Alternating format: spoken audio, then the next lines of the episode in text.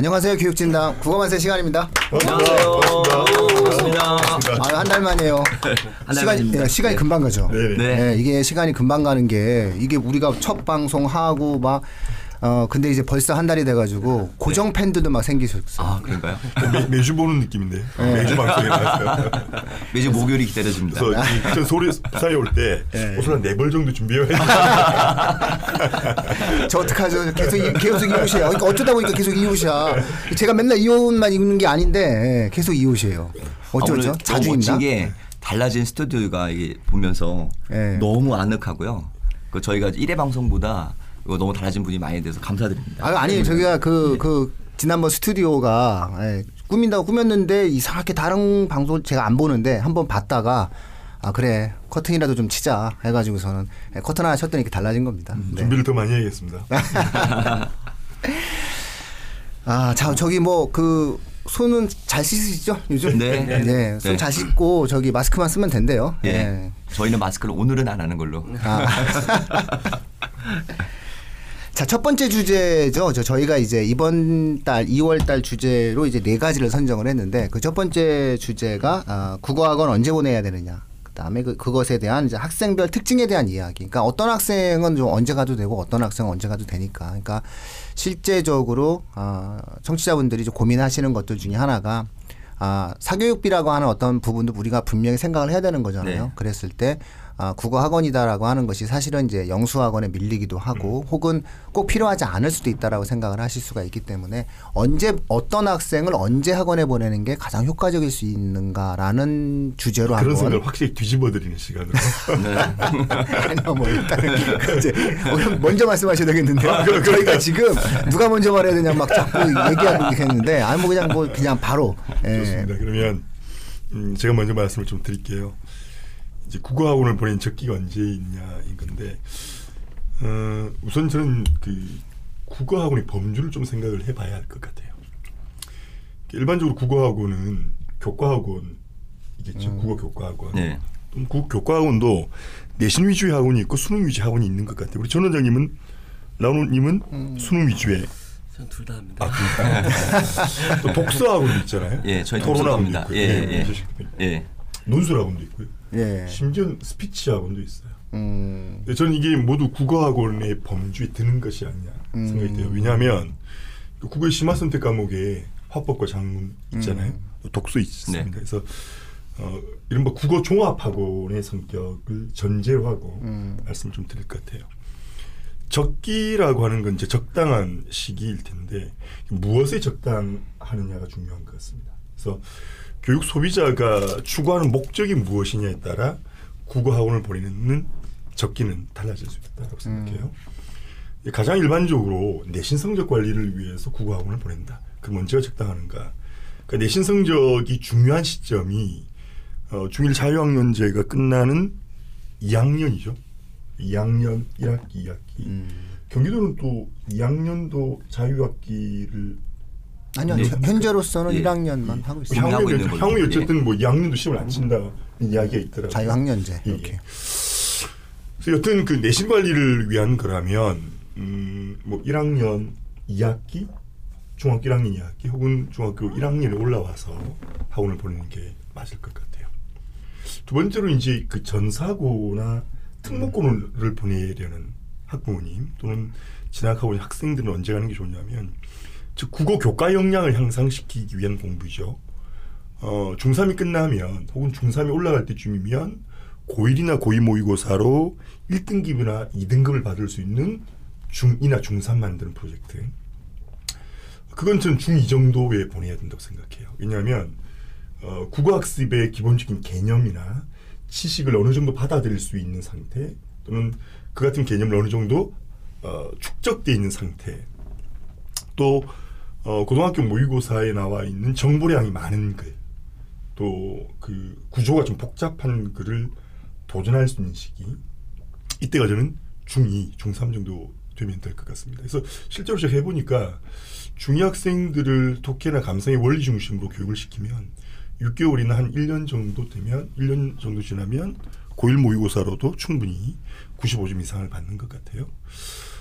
어, 세 번째로는 우리가 지난 방송에서 국어라는 학습을 규정할 때 제일 많이 나왔던 이야기가 네. 도구로서의 국어를 이야기했던 것 같아요. 예. 그러니까 어, 다른 과목도 좀잘 잘하게 하고 싶으면 국어를 좀 먼저 미리 해야 된다. 이해의 도구이니까 그런 측면에서 보면 이게 굉장히 중요한 이야기인데요. 언제 보내, 보내야 하느냐? 어, 초등학생 어머님들이 수학학원을 보내는 시기가 대충 언제쯤일까요? 초등 수학? 세 살이요, 세 살. 빠르면 빠르면은 뭐 네, 세 살. 4학년, 5학년 그렇죠. 때다 보내죠. 예. 그러니까 수학이 어려워지기 시작하는 시점이 제가 알기로 초4 정도 되는 것 같아요. 근데 초 4학년 2학기 제가 수학 익힘책을 봤거든요. 그러니까 이런 문제가 있어요. 빨간 주머니가 있다. 근데 빨간 주머니에 어떤 물건을 넣으면 넣었다 빼면 그 물건의 길이가 10배가 늘어난대요. 파란 주머니에 넣으면 10분의 1로 줄어들어요. 슬기가 9.8cm의 장난감 기차가 있거든요. 이 장난감 기차를 빨간 주머니 두 번 넣고 파란 주머니 한 번 빼게 되면 슬기의 장난감 기차는 몇 cm가 예. 되었을까요? 이게요. 이 국어가 아니라 예. 수학 문제라니까요. 음. 그러니까 이른바 창의 수학이나 사고육 수학을 많이 하는 친구들. 예. 또 수학 교과서의 수학 문제가 기본적인 문자 텍스트에 대한 이해가 안 되면 안 되게 돼 있어요. 수포자가 양산이 되는 시기가 고등학생이 아니래요. 수포자가 양산되는 첫 번째 시기가 초3이나 초4라는 거죠. 특히 창의 수학, 사고력 수학 혹은 뭐 창의적 융합형 인재 양성을 위한 소수령 평가와 관련된 문제들이 거의 국어 문제 수준이에요. 그래서 수학 제대로 시키시고 싶은 마음이 드시면 국어학원 먼저 보내야 되는데 수학학원 보내기 6개월 전에 보내십시오. 음, 그렇죠. 한, 한 1년 전에 보내는 생각해요. 영어도 마찬가지예요. 어학원에서 초3이나 초4 정도 되면 단어 수준을 어느 정도로 이제 외우게 하느냐. 어휘 테스트 같은 거 할 때. 예, 그런데 environment라는 단어, 제 발음이 좀 경상도 발음했어요. 영어 부산 와서 좀 고생을 했어요. environment의 뜻이 뭐냐? 아, 절대 영어로 얘기하면 안 예, 예, 돼요. 안 돼요. 죄송합니다. 그러면 뭐라고 대답을 할까요, 아이들이? 환경이라고 대답을 할 거란 말이죠. 제가 지난번에도 말씀드렸지만 환경이 뜻이 아니잖아요. 인바이러먼트와 대응되는 우리말이 환경이거든요. 그러니까 아이들이 환경 환경 외우는데 초3이나 초4가 환경의 뜻을 알까요? 사람을 비롯해서 동식물들이 사는데 영향을 미치는 직간접적인 것 모르고 외워요. 영단의 아이디어, 센스, 컨셉, 사고이잖아요. 근데 사전 뜻풀이에 보면 관념이란 말이 있거든요. 아이디어와 센스와 컨셉을 관념으로 외워요. 아이들이 어른들도 이해하기 쉽- 어렵고 설명하기 어려운 관념이란 말을 해석할 수 있을 것인가? 그러면 공부 제대로 시키려면 어학원 보내기 6개월 전, 적어도 1년 전엔 길면 1년 전엔 국어학원에 보내야 돼요. 예. 마지막으로 제가 이제 상황에 따라 말씀을 드린 겁니다. 내 아이가 영재라고 믿어지는 엄마들. 예. 초등학교 들어가기 전까지만 해도 내 아이가 전부 다 영재인 줄 알거든요. 그죠? 내 아이가 영재여서 영재 교육을 시키겠다? 혹은 영재로 만들고 싶겠다, 싶다라고 하면 언제를 보내야 되냐면 7세 때 보내야 돼요. 그러니까 독서 교육을 말하는 겁니다. 제가 말- 아까 말씀드렸던 국어 종합학원의 독서 교육이죠. 왜냐하면 그러니까 독서를 할 수 있는 통합적 뇌가 7세 정도 돼야 형성이 된다 그러거든요. 그러니까 실제로 그 연구를 해봤더니 5세 학생에게 독서 교육을 시켰을 때 7세가 된 경우 또 7세 학생들이 5세 학생에 비해서 뒤늦게 독서 교육을 했었을 때 독서 교육 효과가 5세에서 나타나지 않는다는 겁니다. 그게 왜 그러냐 하면 뇌의 생리학적 해부학적 성숙도가 5세에서 6세 사이는 이루어지지 않는데요. 그 뇌가 그 뇌라는 게 일반적으로 유전적으로 우리는 말하는 것은 굉장히 익숙해져 있대요. 뇌는 말하는 것은 익숙해 있지만 독서하는 것은 굉장히 자연스럽지 않은 행동이라는 거죠. 예. 독서하기에 성숙되지 않은 뇌가 5세, 6세예요. 7세 때 되면 익숙해지는데 왜냐하면 독서가 굉장히 통합적 행위라는 거죠. 그 외부로부터 들어오는 정보원, 즉 시각적 정보나 청각 정보가 들어오면 언어와 개념이 통합작용을 일으키고 이것에 대해서 기존의 기억 감정, 경험이 통합작용을 일으키고 뇌 전기자극 신호들이 각각의 어떤 뇌 신경 물질과 연결이 되어서 어, 정보가 처리된다는 거죠. 근데 이러려면 뇌 신경 물질의 신경 섬유 중에 미엘린이라는 게 있답니다. 지금 잘 모르겠는데 이게 지방인데요. 이게 있어야 뇌가 정보가 저- 저장이 되고 뇌가 성숙이 된다는 거예요. 그게 7세예요. 그래서 7세 정도 되면 독서 교육이 시작이 될 수 있습니다. 막 다시 한번 말씀을 드리면 뇌는 독서하는 것에 익숙하지가 않아요. 왜냐하면 예. 그 시- 예를 들어서 이제 실제로 독서하는 뇌를 사진을 찍어봤다 그러거든요. 그래서 독서에 능숙하지 않은 초기 독서가들의 뇌를 찍어보면 어, 내가 굉장히 활성화되어 있어요. 활성화도가 굉장히 높고 내가 활성화된 범위가 굉장히 넓답니다. 왜냐하면 자음과 모음이라는 음소들을 결합해서 단어로 인식하고 그 단어를 의미론적 정보로 그렇죠. 예. 흡수하는 과정들이 뇌 전반을 다 써야 된다는 거예요. 그러니까 시간이 굉장히 오- 오래 걸리고요. 에너지는 많이 쓰는데 독서에 능숙하지 않은 경우는 이 통합작용이 더 돼요. 그런데 독서에 굉장히 능숙한 뇌는 어, 뇌 전체를 쓰지 않는다는 겁니다. 아주 효율적인 시스템으로 좌측 뇌 위주로 속에 쓰게 되는데 어, 앞서 말씀드렸던 능숙하지 않은 뇌와 달리 시각 정보와 기억 정보 이런 것들을 빨리 통합을 하고 그것 이외에 그건 아주 눈 깜짝할 사이에 처리를 하고 은유, 상징, 추론, 논리의 굉장히 고차원적 사고의 통합작용이 이루어진다라는 것이죠. 그래서 인간이 독서하기에 적당하지 않은 뇌를 갖고 있지만 뇌가 갖고 있는 가장 중요한 특성이 가소성이랍니다. 그 가소성이 뇌를 어떻게 사용하느냐에 따라 뇌의 해부학적 구조가 달라져요. 예. 그러니까 영재가 아닌 아이도 영재로 만들 수 있는 게 독서죠. 독서라고. 예. 그래서 요약을 하면 이렇습니다. 내신 관리를 하고 싶으시다면 중1 혹은 중1학년 2학기 때 보내십시오. 특목고나 자사고에 가서 사인골 치기 하고 싶으면 예를 들어 고등부 공부를 시킬 수 있으려면 개념 공부가 된 친구 또 어느 정도 정보의 이해 능력이 된 친구들을 중2 과정에 보내는 게 좋겠습니다. 다른 과목도 다 잘하는 아이로 만들고 싶으면 최소한 수학학원이나 영어학원 보내기 6개월에서 1년 전에 보내셔야 됩니다. 영재로 만들고 싶으십니까? 영재 교육 시키시려면 이해와 표현이라는 언어의 본질적 사고가 가능할 수 있는 7세 때 보내면 적기겠습니다. 그래서 결론은 국어를 먼저 보내야 합니다. 그러면은 이제 방송 2부로 넘어가서 아, 죄송합니다. 그럼 뭐 이제 2부 넘어가서 먼저 얘기하지 말고 결론을 해가지고 박수를 쳐야지 이제 국어학원 원장님들이 예, 아니, 다들 이제 그 어려운 얘기 해주셨으니까 제가 네 약간 어, 뇌 얘기 나니까 예, 예, 어, 알겠습니다. 뇌가 조금 힘들었어요. 저 저의 뇌가 저는 그냥 되게 단순한 사람이라서 제가 단순하게 말씀드릴게요. 그냥 아이가 가고 싶을 때 보내시는 게 가장 좋은 것 같습니다.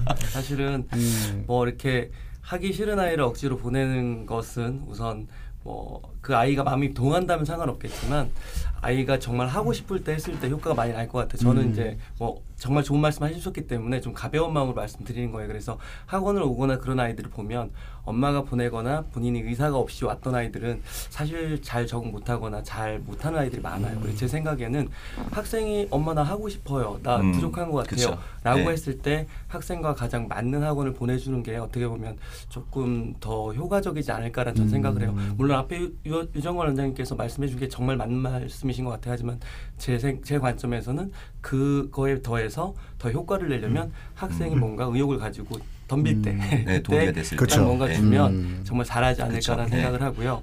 좀 덧붙이자면 저는 개인적으로 중학교 때까지는 뭐 이렇게 교과 중심의 교육도 좋지만 음. 아까 말씀하신 거 연장선상에서 어 독서 교육이 되게 중요한 것 같아요. 그래서 교과 중심 학원보다는 중학교 이전에 보- 보내신다고 한다면 음. 책을 좀 읽을 수 있는 도움이 될 만한 학원들이 좋을 것 같고요.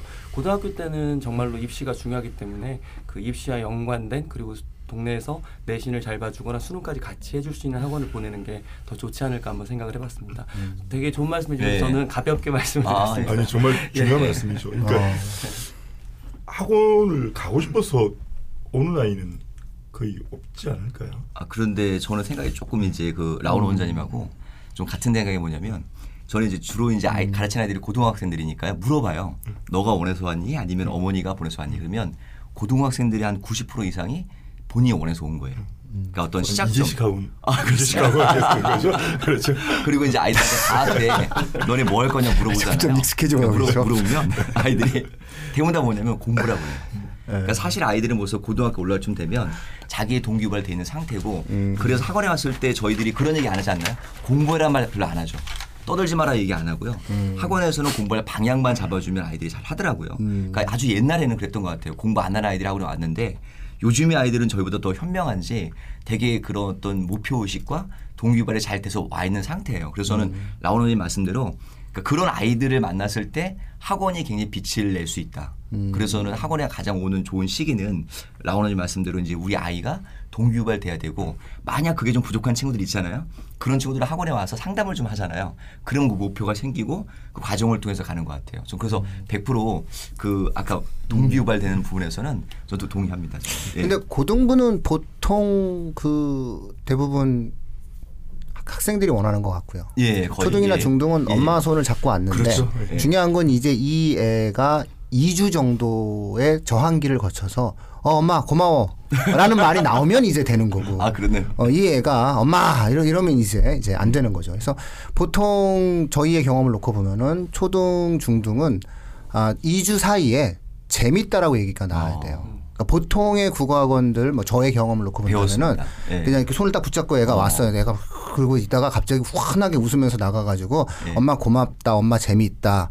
아, 그리고 이제 엄마가 그러면 이제 협박을 해요. 예. 너 자꾸 이거 안 하면 어. 그 학원 끊는다. 예. 와. 이렇게 되는 거예요. 그러면 아, 그러다가 고민하다가 이제 상당히 그 학원이죠. 예, 아니, 근데, 근데 이제 대체도 있어요. 근데, 근데 이제 그 애들이 이제 협박의 대상이 되는 거죠. 초 중등 음. 같은 경우에는 재밌으면은 사실은 이제 엄마들 입장에서는 자꾸 그것만 하려고 하니까 음. 뭐 책만 읽고 뭐 예를 들어서 글만 쓰는 게 어머님들 입장에 답답할 수도 있거든요. 그러니까 그런 부분들에 대해서 이야기 가 돼요. 그래서 확실하게 저는 이제 라운 원장님 말씀도 맞고 이시원 원장님 네. 말씀도 다 맞아요. 제가 생각하는 생각은 일단 초등 중등의 동기라고 하는 것은 처음에는 안 생겨요. 네. 그러니까 엄마가 일단 데리고 오는 건 맞아요. 그렇죠, 그렇죠. 네. 엄마 엄마가 데리고 가서 일단 그러네요. 음, 학원에 놔, 놔야 되겠죠. 그런데 이제 앉혔는데 애가 힘들다라고 얘기하면 그건 어쩔 수 없어요. 그래서 한 한 한 달 정도 이렇게 다니고 자꾸 이렇게 우리가 흔히 표현하는 단어로 찡찡대고 힘들어 하면은 서로 효과가 없으니까 저희도 정중하게 얘기해요. 그러면 애가 좀 더 힘들어하는 것 같은데요. 이렇게 얘기, 얘기 를 해버린다는 거죠. 그래서 어디나 사실은 국어 학원의 숙명은 아, 즐겁고 의미를 찾지 못하면 안 다녀요. 예. 그러니까 그거는 모든 학원들이 그렇죠. 예. 그러니까 사실 이제 교육이라는 상품이 수요자와 소비자가 구분되어 있잖아요. 수요자는 돈을 내는 그러네요. 학부모들, 예. 그다음에 소비자는 그걸 예. 갖다가 소비하는 어떤 학생들인데 이게 수요자와 소비자가 가장 명확하게 구분되어지는 대표적인 상품이거든요. 그렇죠. 예. 그래서 그랬을 때 수요자의 어떠한 마음을 통해서 소비자를 이제 바라보게 되는데 어, 한계가 있다는 거예요. 어차피 모든 학원은 한계가 있어요. 이 소비자인 학생이 만족하지 않으면 어차피 다닐 수가 없어요. 그래서 일단 앉혀놔 주세요. 앉혀놔 주셨는데 뭐 예를 들어서 애가 뭐 재미없다, 나, 나 힘들다라고 얘기하면은 그거는 어 저희가 이제 표현한 제가 무협지를 되게 좋아하거든요. 대나 신선이 와도 회생 회생시킬 수가 없어라는 표현이 있어요. 그러니까 대나 신선님이 오셔가지고 침을 놔도 이 애가 극복이 안 되는 경우가 있다. 그 제가 흔- 흔히 얘기하는데 그 경우는 뭐 대나 신선이 와도 안 된다 이렇게 얘기하죠. 저희 학원 얘기 잠깐 말씀 하나 드려도 될까요? 예. 그 저희가 이제 그 교육 같은 거 이제 어떤 진행하면서 좋은 방향에 대한 부분을 세미나를 하잖아요. 예. 그 세미나가 두 대상이 있어요. 하나가 이제 부모님들 대상으로 세미나하는 거, 음. 그다음에 학생들 대상으로 세미나하는 게 있거든요. 근데 어느 게 더 힘들까요? 세미나를 해보면 학부모님 세미나는 되게 쉬워요. 왜냐면 목표가 명확하시고 굉장히 집중력 있게 열정 가지고 두 시간 대전 참으시거든요. 근데 이상하게 아이들 세미나 하면요. 아이들은 그 목표가 명확하지가 않아요. 그래서 이 100명을 놓고 세미나 하든 10명 놓고 세미나 하든 세미나 때 아이들이 그 집중력을 높이기가 너무 어렵더라고요. 음. 그래서 저희는 이제 볼 때 왜 그럴까 고민을 했어요. 그러니까 아까 우리 이제 사회자님 말씀하신 대로 이제 돈을 내신 분과 돈을 내서 수- 어떤 본인이 이제 어떤 혜택을 받는 건데 그 두 분의 어떤 그 동기 목적이 좀 달랐던 것 같아요. 그래서 우리가 조금 더 좀 고민하는 게 뭐냐면 저희하고는 그래서 결국은 가장 중요한 건 부모님 세미나는 쉽고 명확하지만 우리가 결- 결국 설득해야 될 대상은 학생들 아닐까. 그래서 학생들에 대한 얘기를 좀 바꿨어요. 그래서 요번에 제가 이제 그 윤 타이틀을 원장 선생님과 함께하는 차 마시기. 음. 그러니까 저희 어려운 얘기 안 하고요. 한 10명도 모여서 같이 스터디 하려고 해요. 공부 얘기 또는 인생 얘기 또는 고등학교 얘기들. 음. 그래서 그런 얘기를 통해서 학생들이 동기 유발시키는 것이 제가 할 수 있는 가장 중요한 세미나가 아닐까라고 생각해 봤거든요. 어, 그래서 저는 그런 얘기를 들으면서 은근 학- 학원 자랑했나요? 네네 마스크 쓰고 하시는 거예요. 마스크 마스크 쓰고. 마스크 쓰고. 저 우리 갈무리 형님은 어떠세요? 네. 아 지금 얘기하셨던 네. 거에 거의 저도 이제 동의는 하는데요.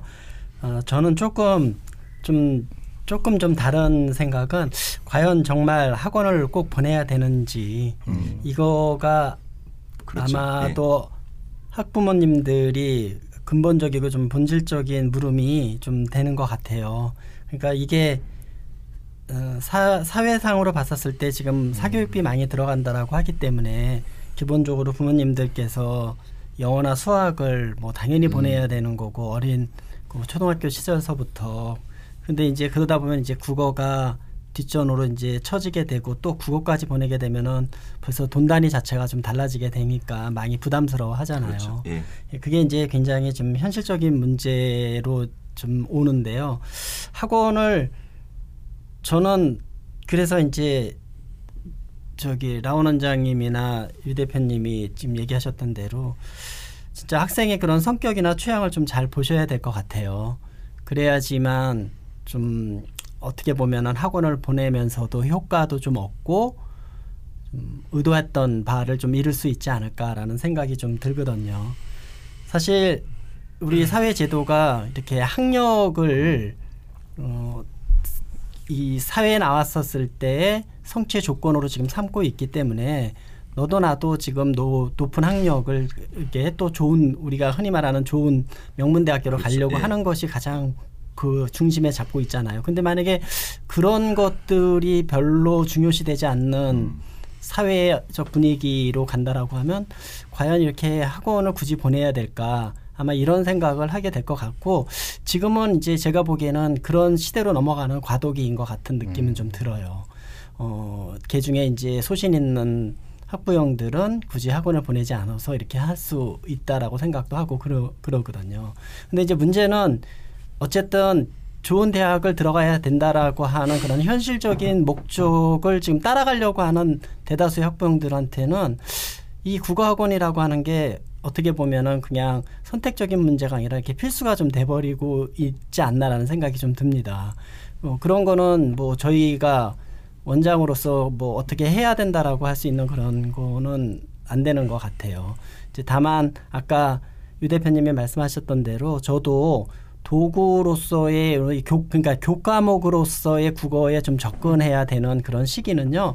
제가 일선에 있어 보면은 한 중2 때 정도가 좀 되는 것 같은 느낌이 많이 들, 들어요. 실제로도 이제 초등학교나 한 중학교 1학년 정도까지는 입시에 대한 부담이 좀 없기 때문에 독서 이렇게 아까 말씀하셨던 독서 학원 같은 데를 좀 보내다가 이런 내신 같은 것을 좀 해야 되겠다고 하는 학부형들이 많이 찾아오는 게 한 중2 때부터 많이 찾아들 오더라고요.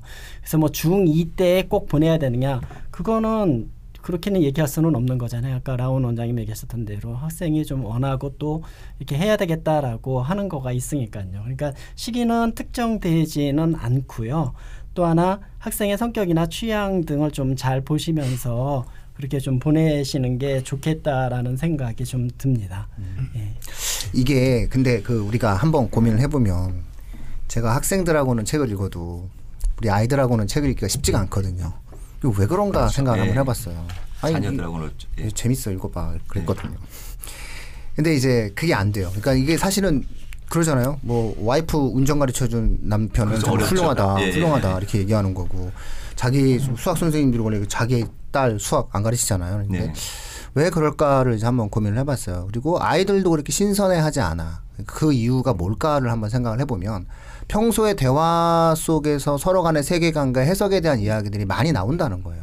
그러다 보니까 식상한 거야. 아이들 입장에서도 우리 아빠가 이 책을 읽고 이렇게 얘기를 해. 음, 그렇지. 우리 아빠는 늘 뭐 다른 데서도 이런 방식으로 얘기를 했었으니까 요게 되는 거거든요. 그래서 그런 면이 오히려 더 어려운 과정이 만들어졌었던 것 같아요. 최근에 어떤 경험을 놓고 보면 이미 음, 논어에서도 그 얘기가 이미 나와요. 예, 그죠. 자기 그러니까 자식을 못 가리 못. 가르치게 이제 예. 싸우게 되고 다투게 되니까 싸, 싸울 것 같지는 않아요. 재, 재밌어. 읽어봐. 그럼 일단 뭐왜왜 재밌어? 뭐 이러면서 나오기 시작하죠. 근데 그전 그럼 대부분 이제 고등부 수업을 하죠.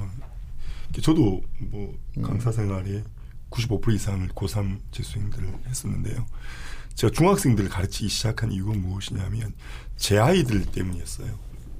그러니까 중학생들이 독서 교육에 관심을 갖게 된 것도 역시 제 아이들 때문이었어요. 처음에는 제 집에서 제 서재에서 제 아이들 또 제 아이들 친구랑 함께 있었거든요. 어린 왕자를 읽었어요. 그러니까 읽- 저는 읽는 게 읽는 것으로 끝나면 절대로 안 된다고 생각하는 사람입니다. 이해하고 감상하면 반드시 말이나 글로 표현해야 된다고 생각하거든요. 우리 흔히 그 독후 활동을 하는 것 이어쓰기 있잖아요. 소설 이어쓰기. 그제 아들이 어린 왕자를 읽고 난 뒤에 아, 원고시 한 10장 이상이 되는 그 원고를 썼어요. 제 아이의 상상력이 어디에 이르게 됐냐면 어린 왕자가 있었던 행성 B612 옆엔 어린 공주도 있지 않을까? 그 어린 왕자가 자신의 별로 돌아가서 자기 그 옆별에 있는 어린 공주에게 지구 이야기를 해준 거죠. 야 너도 지구 한번 가봐. 그래서 지구 온 거예요. 음. 그리고 와서 비행사도 만나고 자신이 좋아하는 라면도 끓여 먹고 소설. 예, 제 아이가 예. 어, 그 속에 담겨 있는 우리 아이의 상상력을 보고 제가 깜짝 놀라서 혹시 아빠의 시선으로 음. 이 아이를 내가 과대평가하는 게 아닌가 싶어서 주변에 다 보여줬어요. 그랬더니 아, 잘 썼대요. 그래서 야 이거 노벨문학상 받게 되는 거 아니야? 천재인 줄 알았어요. 그런데 이 아이가 중2부터 올라가면서 학과 공부 때문에 독서가 안 되기 시작하는 거죠. 이후에 유산 활동을 하게 있더니 그에 전혀 미치지 못하는 글이 나와요. 재미없어 하고 힘들어하고. 그렇죠. 예. 그렇죠.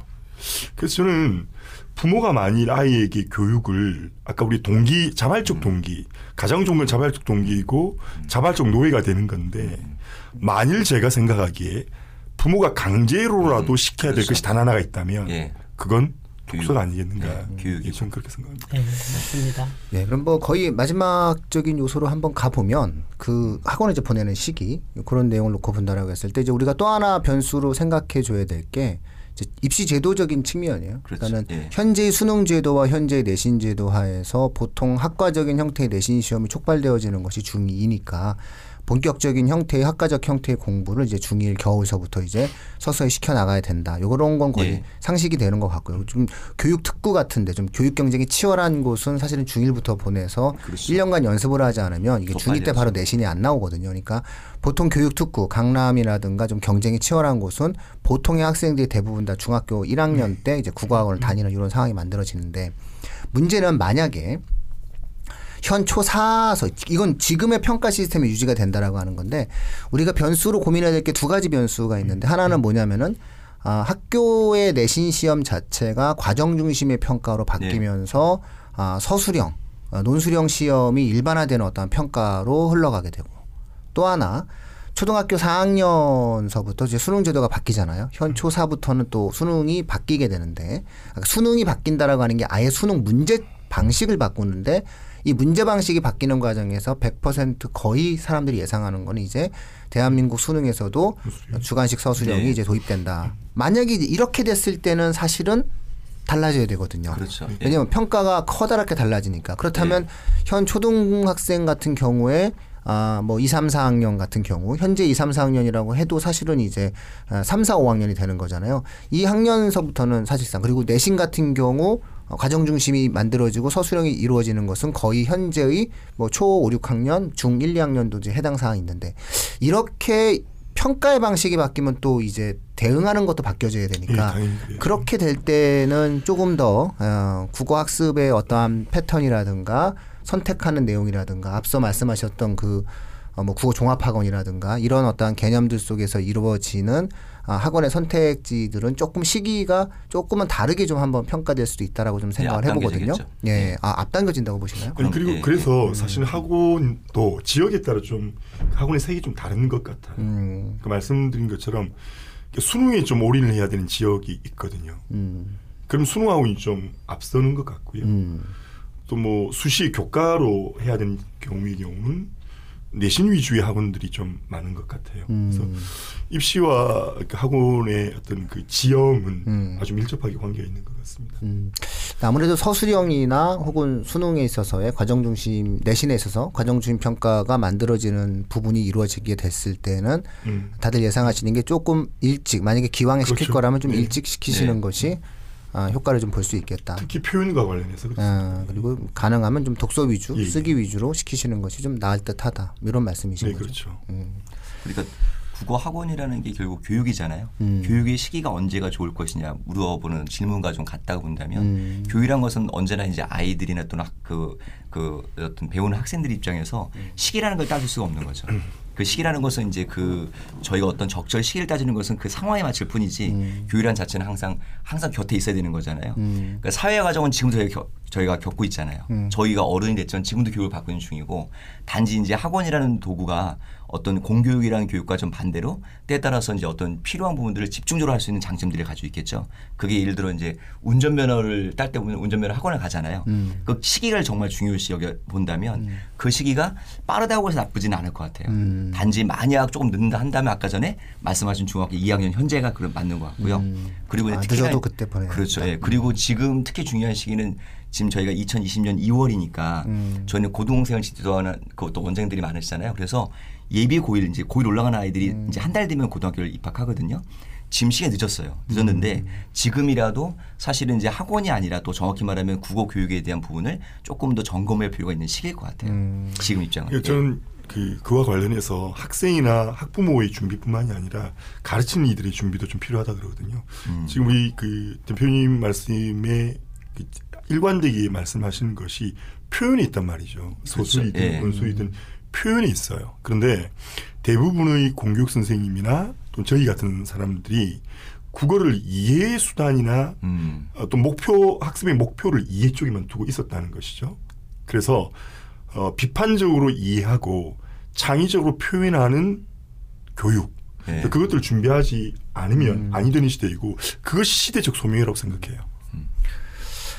야, 뭐 좀 이렇게 네. 시작을 하면 다음 주에는 그러면 국어학원 보내면은 뭘 얻어야 되냐 뭐 그렇죠. 이렇게 얘기 나오겠네요. 그러니까 저희가 준비한 주제가 예. 어, 그런데 그러면 보내셨어, 보내셨어. 아 그래 그래 보낼게. 그래, 보내셨어. 보내, 보내면 어느 학원이든지 간에 그 학원에서 얻어야 될 게 있잖아요. 네, 무엇을 얻을. 예, 무엇을 얻을 네. 것이냐. 그러니까 이 주제로 저희가 그러면 아, 저희는 이제 좀 쉬었다가 방송하지만 청취자분들은 다음 네, 주에 다음 주에 예, 뵙겠습니다. 뵙겠습니다. 네. 예. 어, 카메라 보시고 국어 네. 말씀이시죠. 네. 지난번에 그게 상당히 사람들이 되게 괜찮았대요. 예. 자, 국어 만세. 네. 감사합니다. 자, 감사합니다. 고만세. 고만세.